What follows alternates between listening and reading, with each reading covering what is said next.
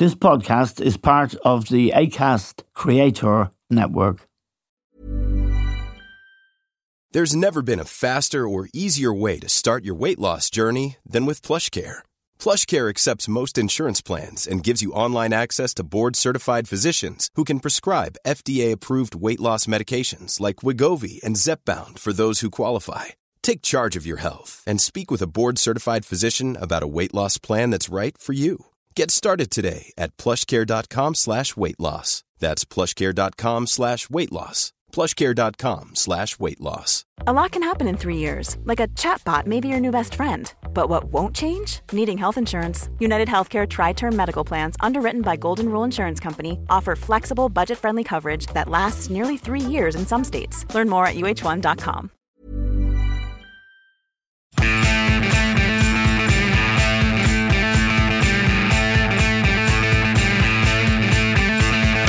Hello and welcome to The Stand with Eamon Dunphy. Now, the war in Ukraine is almost six months old.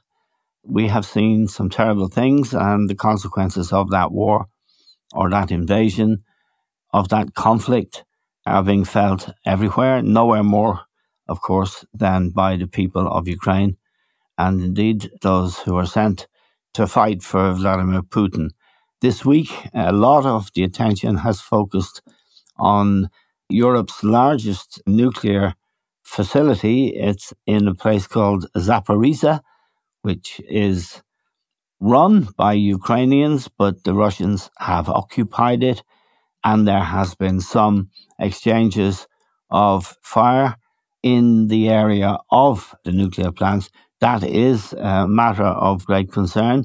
But there are also some signs that things might change. The Turkish President Erdogan, Turkey is a member of NATO, has condemned the invasion of Ukraine but has refused to join NATO partners in sanctioning Russia. He is acting as something of a peace broker and managed to broker a deal that allowed the port of Odessa to be used to export grain badly needed by the world and to encourage the Russians, as they did, to remove their blockade of Odessa.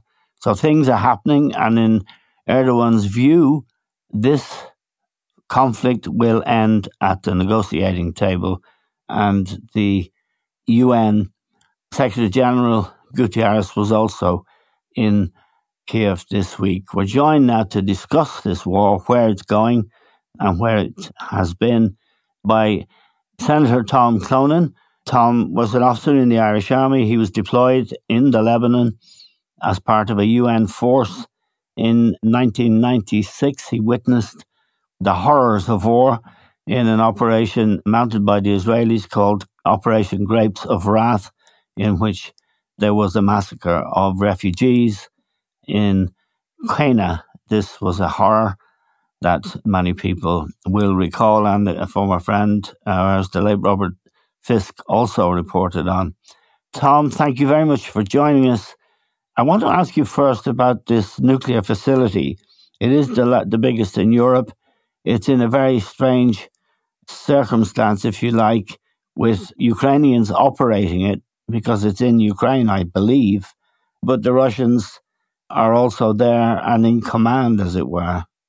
Yeah, so the nuclear plant at Zaporizhzhia is actually located south of the city of Zaporizhzhia in a in a place called uh, and it is across the river Dnieper from Zaporizhzhia, and it's in the area that is occupied by Russian forces, and it it was one of the uh, first pieces of critical infrastructure that they seized in March uh, after their February 24th invasion. So the Russians prioritized the seizure of this. It's it's one of the 10th largest nuclear power plants in the world. It's the biggest, as you said, in Europe. And it sits next to a massive reservoir uh, called the Kakhovka Reservoir, uh, and along the banks of the Dnieper River, uh, which which flows into the into the Black Sea. So it's the, the the Russians seized it initially and cut off all power to the surrounding cities and towns. And they have actually, in recent weeks, it's been confirmed that personnel from the Russian kind of uh, atomic energy agency, Rosatom, have been uh, identified as, as being present in the plant. And they have been redirecting some of the power back towards the, the, the Russian national grid. So it's it's part it was originally part of their campaign of you know um, trying to surround cities lay siege to them uh, cut off the water sewage power gas in order to target civilians to accelerate the, the, the collapse of the defense of cities like Mariupol uh, and and other cities in and around that area, Kherson included. So the the, the pinch point now is that um, the Ukrainians are counterattacking south of Zaporizhzhia towards Kherson. The Russians forces are reported to be evacuating their troops back across the Dnieper following the uh, the destruction of a number of major bridges, uh, which which affects their resupply and reinforcement. So it's it's a very sensitive uh, touch point at the moment. The local Russian commander uh, Vladimir Rogov said during the week, or claimed during the week, that the Ukrainians had been using US uh, manufactured M777 howitzers to fire at the Nikopol district, which is the metropolitan area around the Zaporizhzhia nuclear power plant, claiming that this this placed um, the the power plant in imminent danger yes. of, of, of destruction or, or damage.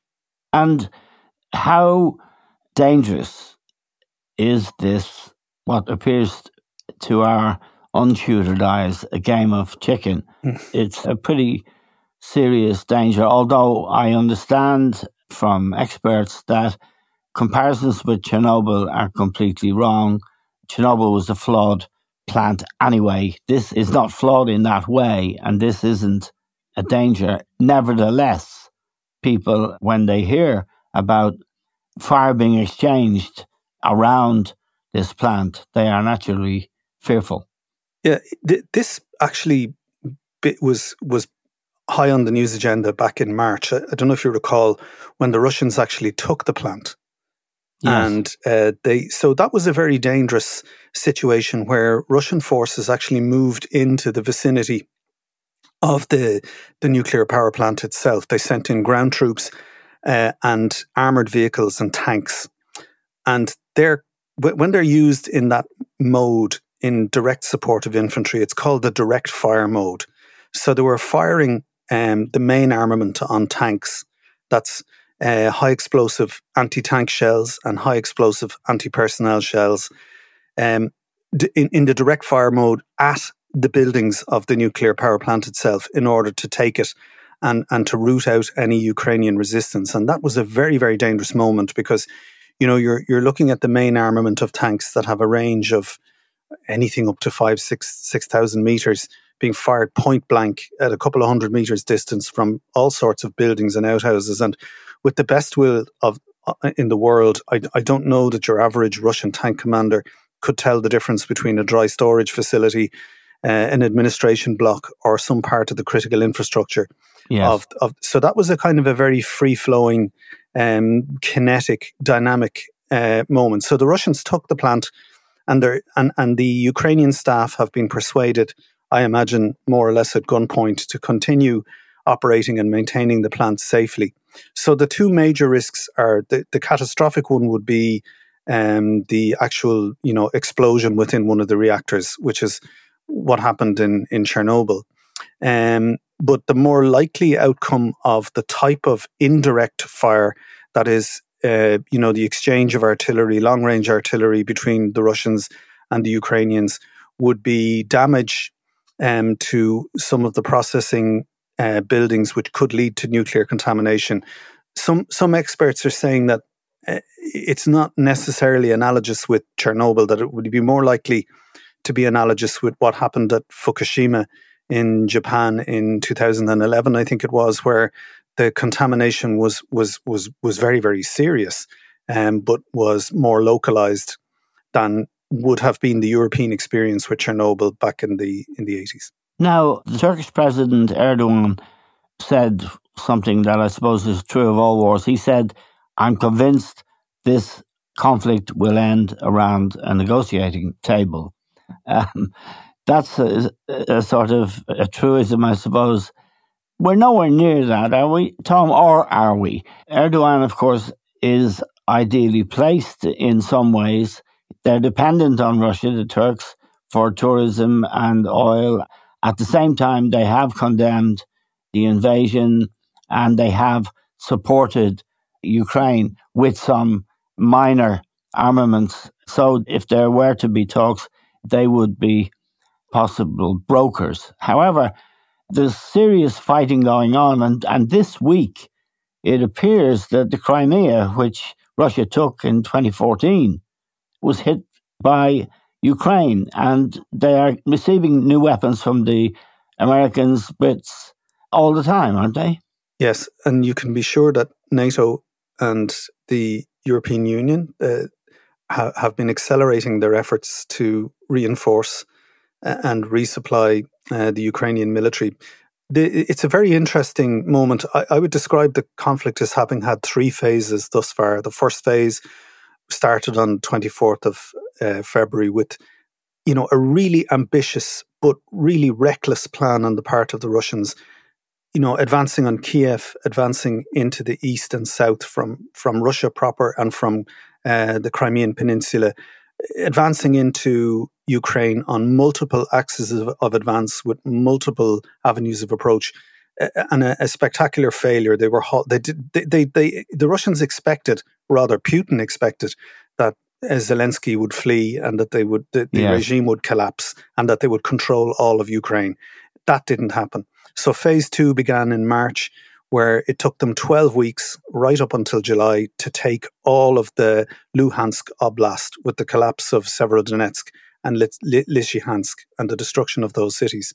So we're now into phase three on the Russian part, which is to, you know, take all of Donetsk. But what they haven't, I suppose, I suppose, um, factored into this phase three plan is is the Russian, sorry, is the Ukrainian counterattack, which is taking place, the counteroffensive, and that consists of a number of um, elements. There's a, a major counteroffensive up around Kharkiv, pushing Russian forces back towards the Russian border and down around Kherson, where where this nuclear power plant is.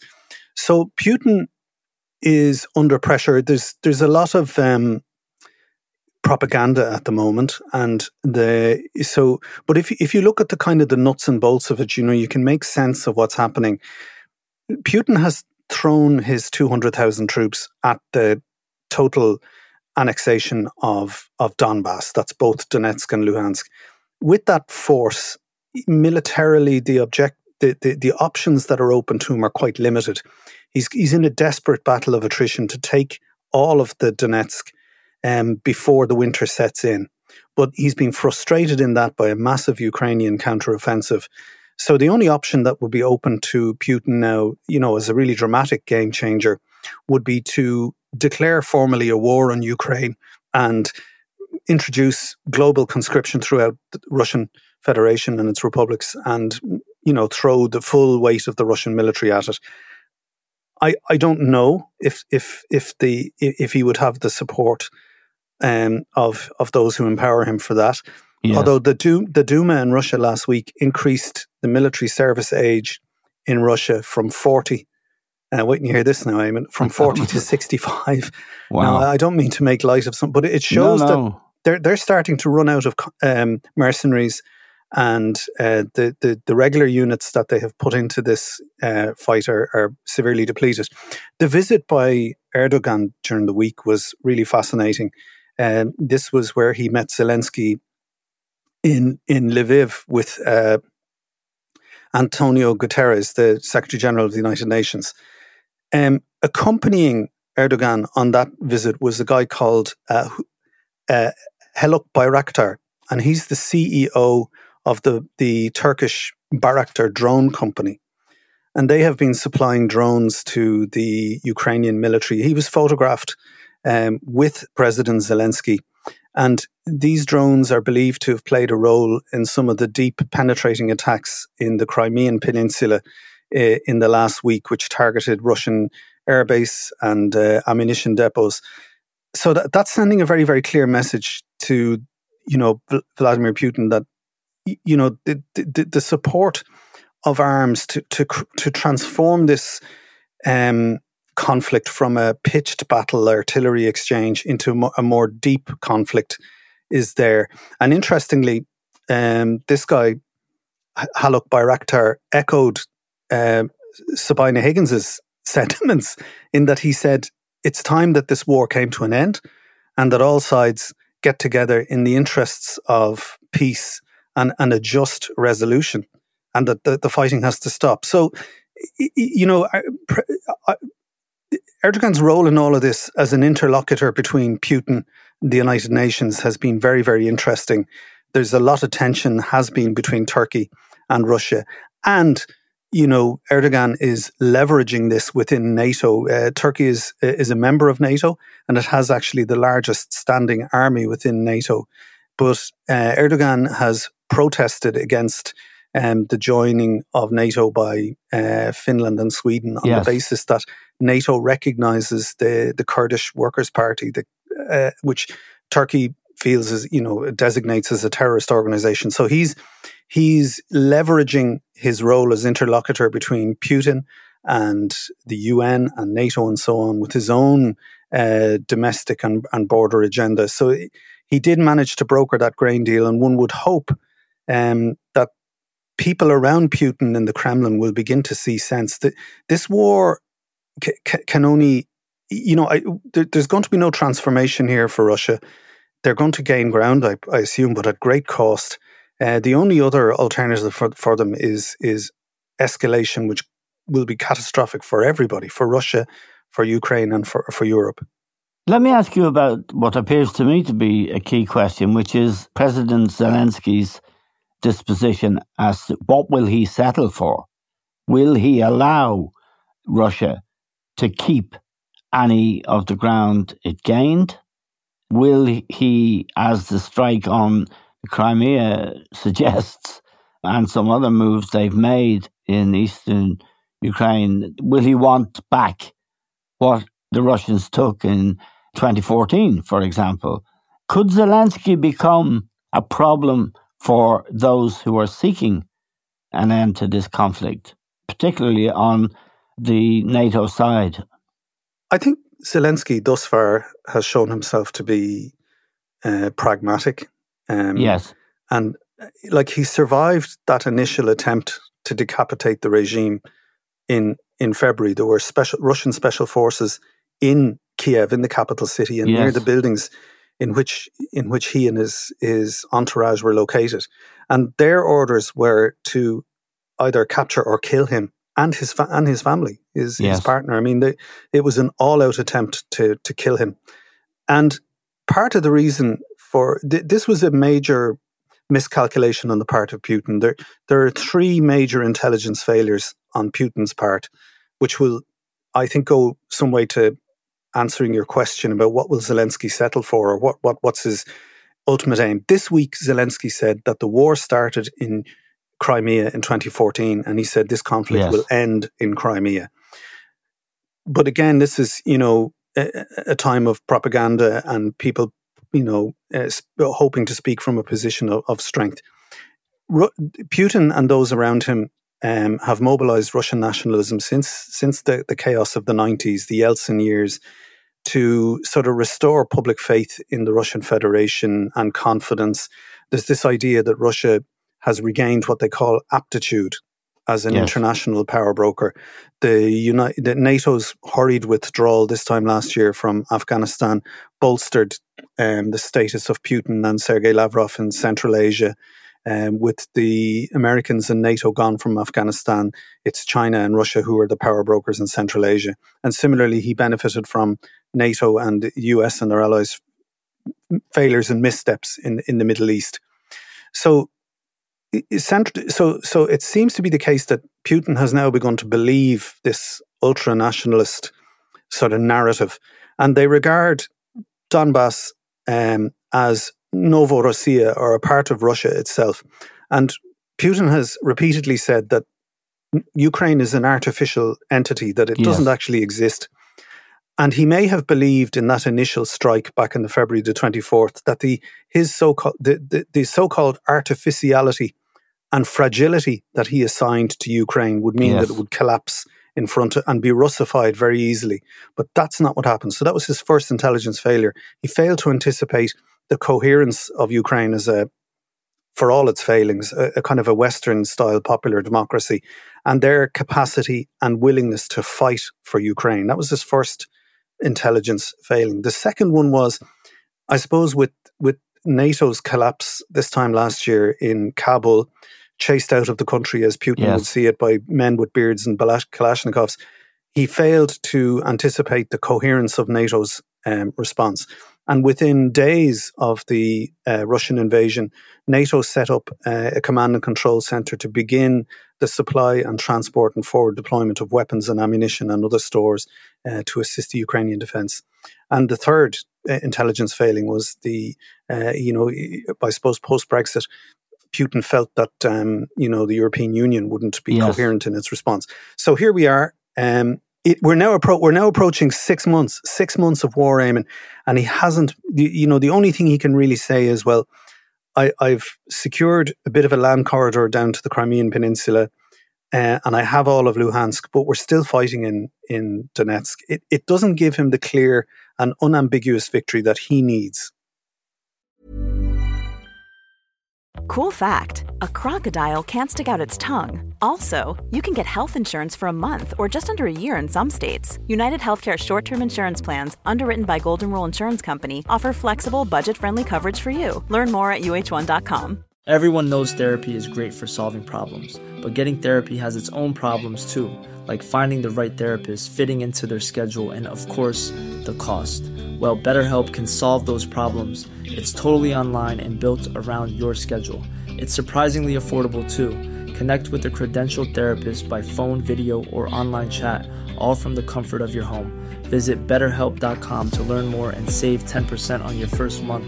That's BetterHelp, H E L P. Hiring for your small business? If you're not looking for professionals on LinkedIn, you're looking in the wrong place. That's like looking for your car keys in a fish tank.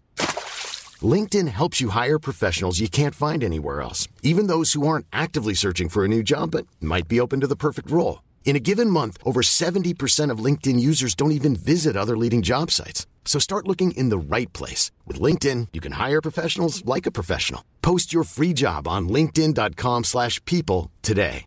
Burrow's furniture is built for the way you live. From ensuring easy assembly and disassembly to honoring highly requested new colors for their award-winning seating, they always have their customers in mind. Their modular seating is made out of durable materials to last and grow with you. And with Burrow, you always get fast, free shipping. Get up to 60% off during Burrow's Memorial Day sale at burrow.com slash ACAST. That's burrow.com slash ACAST. burrow.com slash ACAST. Can we just ask you, in, in passing, Tom, almost about the British? I mean, we all, at least I, I speak for myself, find them almost laughable in their attitude to Brexit and to the rest of the world, and indeed to their leadership battle that's taking place at the moment. Do they deserve the credit? And uh, giving Boris Johnson credit is hardly in vogue for initially being strong minded, supplying troops very early on to Zelensky and support and that the division between the EU and the UK would have been another sign for not just the Russians, but probably the Chinese as well, that the West is divided. I think you, it's best to look at Britain's response through the lens of its membership of NATO. Yes. And Britain has been, for decades, the, the linchpin in what's called the transatlantic relationship, that relationship between Washington and Europe. And uh, it, it is a great tragedy that Britain, despite everything they've done yes. to us, it's a great tragedy that they yeah. that they left the European Union and Brexit was has has weakened the union, has undermined it, but.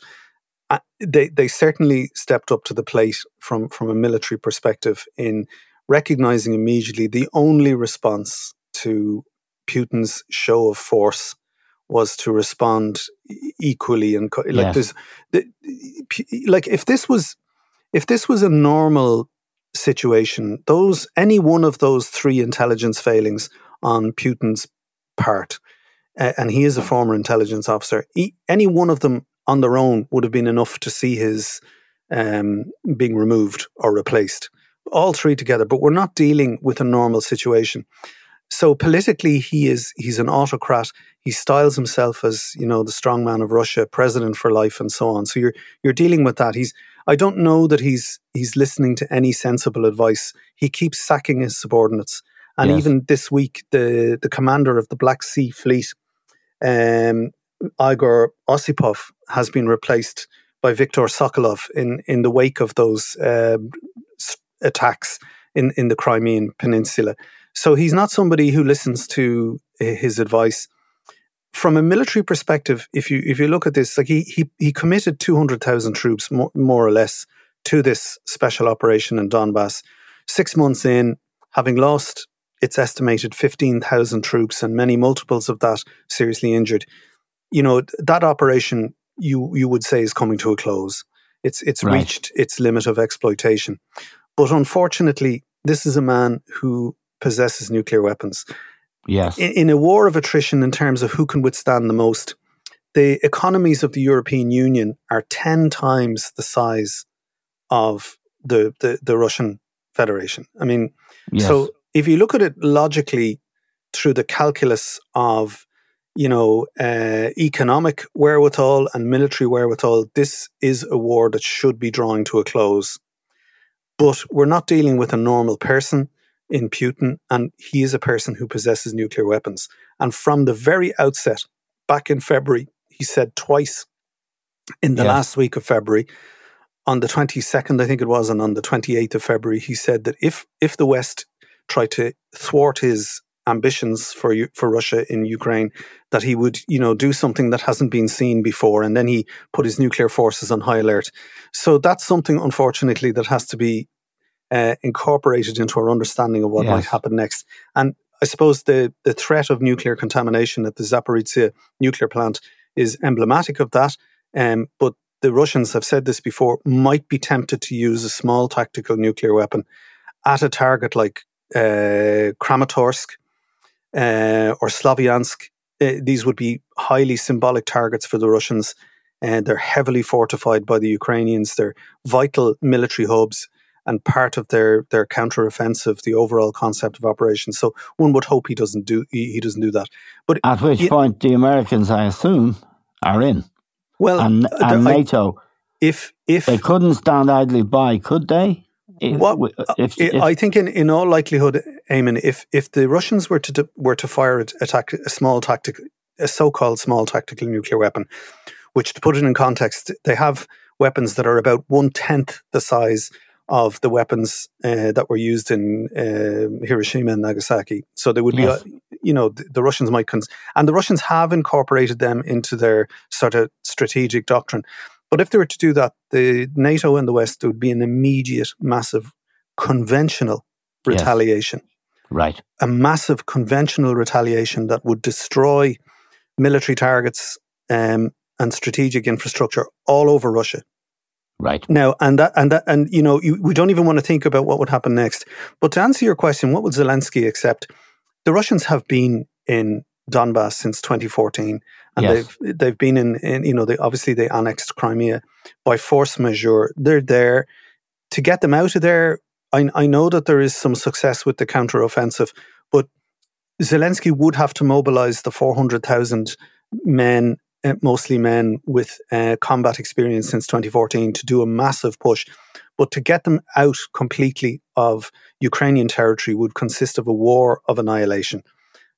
And I mean, I, I would hope that the posturing at the moment is so that Zelensky, quite rightly, can negotiate with Putin from a position of strength because it's the only thing that Putin understands or responds to.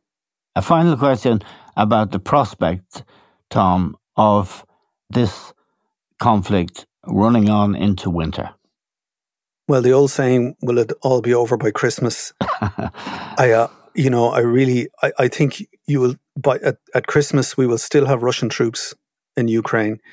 Um, I think the winter will, if if we're still in this, um, I, I, I can't see the Ukrainians. They they may they may retake Kherson. They may retake some high profile towns, but I can't see them dramatically turning the the, the Russians out of, of the areas that they no. now occupy. And so I think it'll, you know as the winter sets in, I think it'll settle down into a into a, a, a, horrible and brutal war of attrition between both sides. Yeah, and a city like Mariupol, which we saw the first one to be razed to the ground and turned into dust. Really, I mean, crimes like that are not going to be easily forgotten. And also, I saw a, a figure of seven hundred and fifty billion dollars being the cost of reconstruction. So we're into something that we really haven't seen before. Yeah, I, I mean, I think the best defense eventually Russia will have to either, as I say, declare war and mobilize the entire Russian population, and you know, then all bets are off. We're into a, major conflict. But eventually, you know, aside from that scenario, which is I, I think is theoretically possible, but hopefully rather unlikely, the only the only other thing they can do, I mean, they, they have more or less reached the limit of their exploitation. It, the, the, the proof is in where they are on the ground. On the 24th of August, which is actually Ukraine's um, Independence Day, they will have been, the Russians will have been fighting for six months. Yes, that ain't the the swift, unambiguous military yes. victory that Putin had hoped for. So if if there was any if there were any sensible voices in the in the Kremlin um, on, uh, for, for the sake of the Russian people and for the, the people of Ukraine, people will be saying enough is enough now. You know, we need to perhaps consolidate the gains that they, they have made. Um, and, and Zelensky in any negotiation with the Russians, all, nego- all, all such negotiations are about compromise, um, might, might have to settle on some sort of, some sort, uh, some sort of a, a compromise situation. And far be it from me to say that they were invaded uh, it was an act of unprovoked aggression.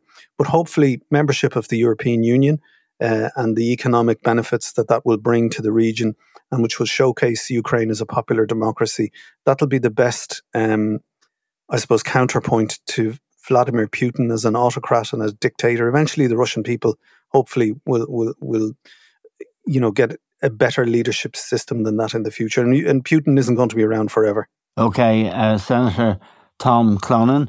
Thank you very much indeed. Tom, of course, was elected a senator for Trinity College and he is in the Senate now. We're grateful to Tom, grateful to all of you for listening. That's all we have time for now. We'll talk to you soon.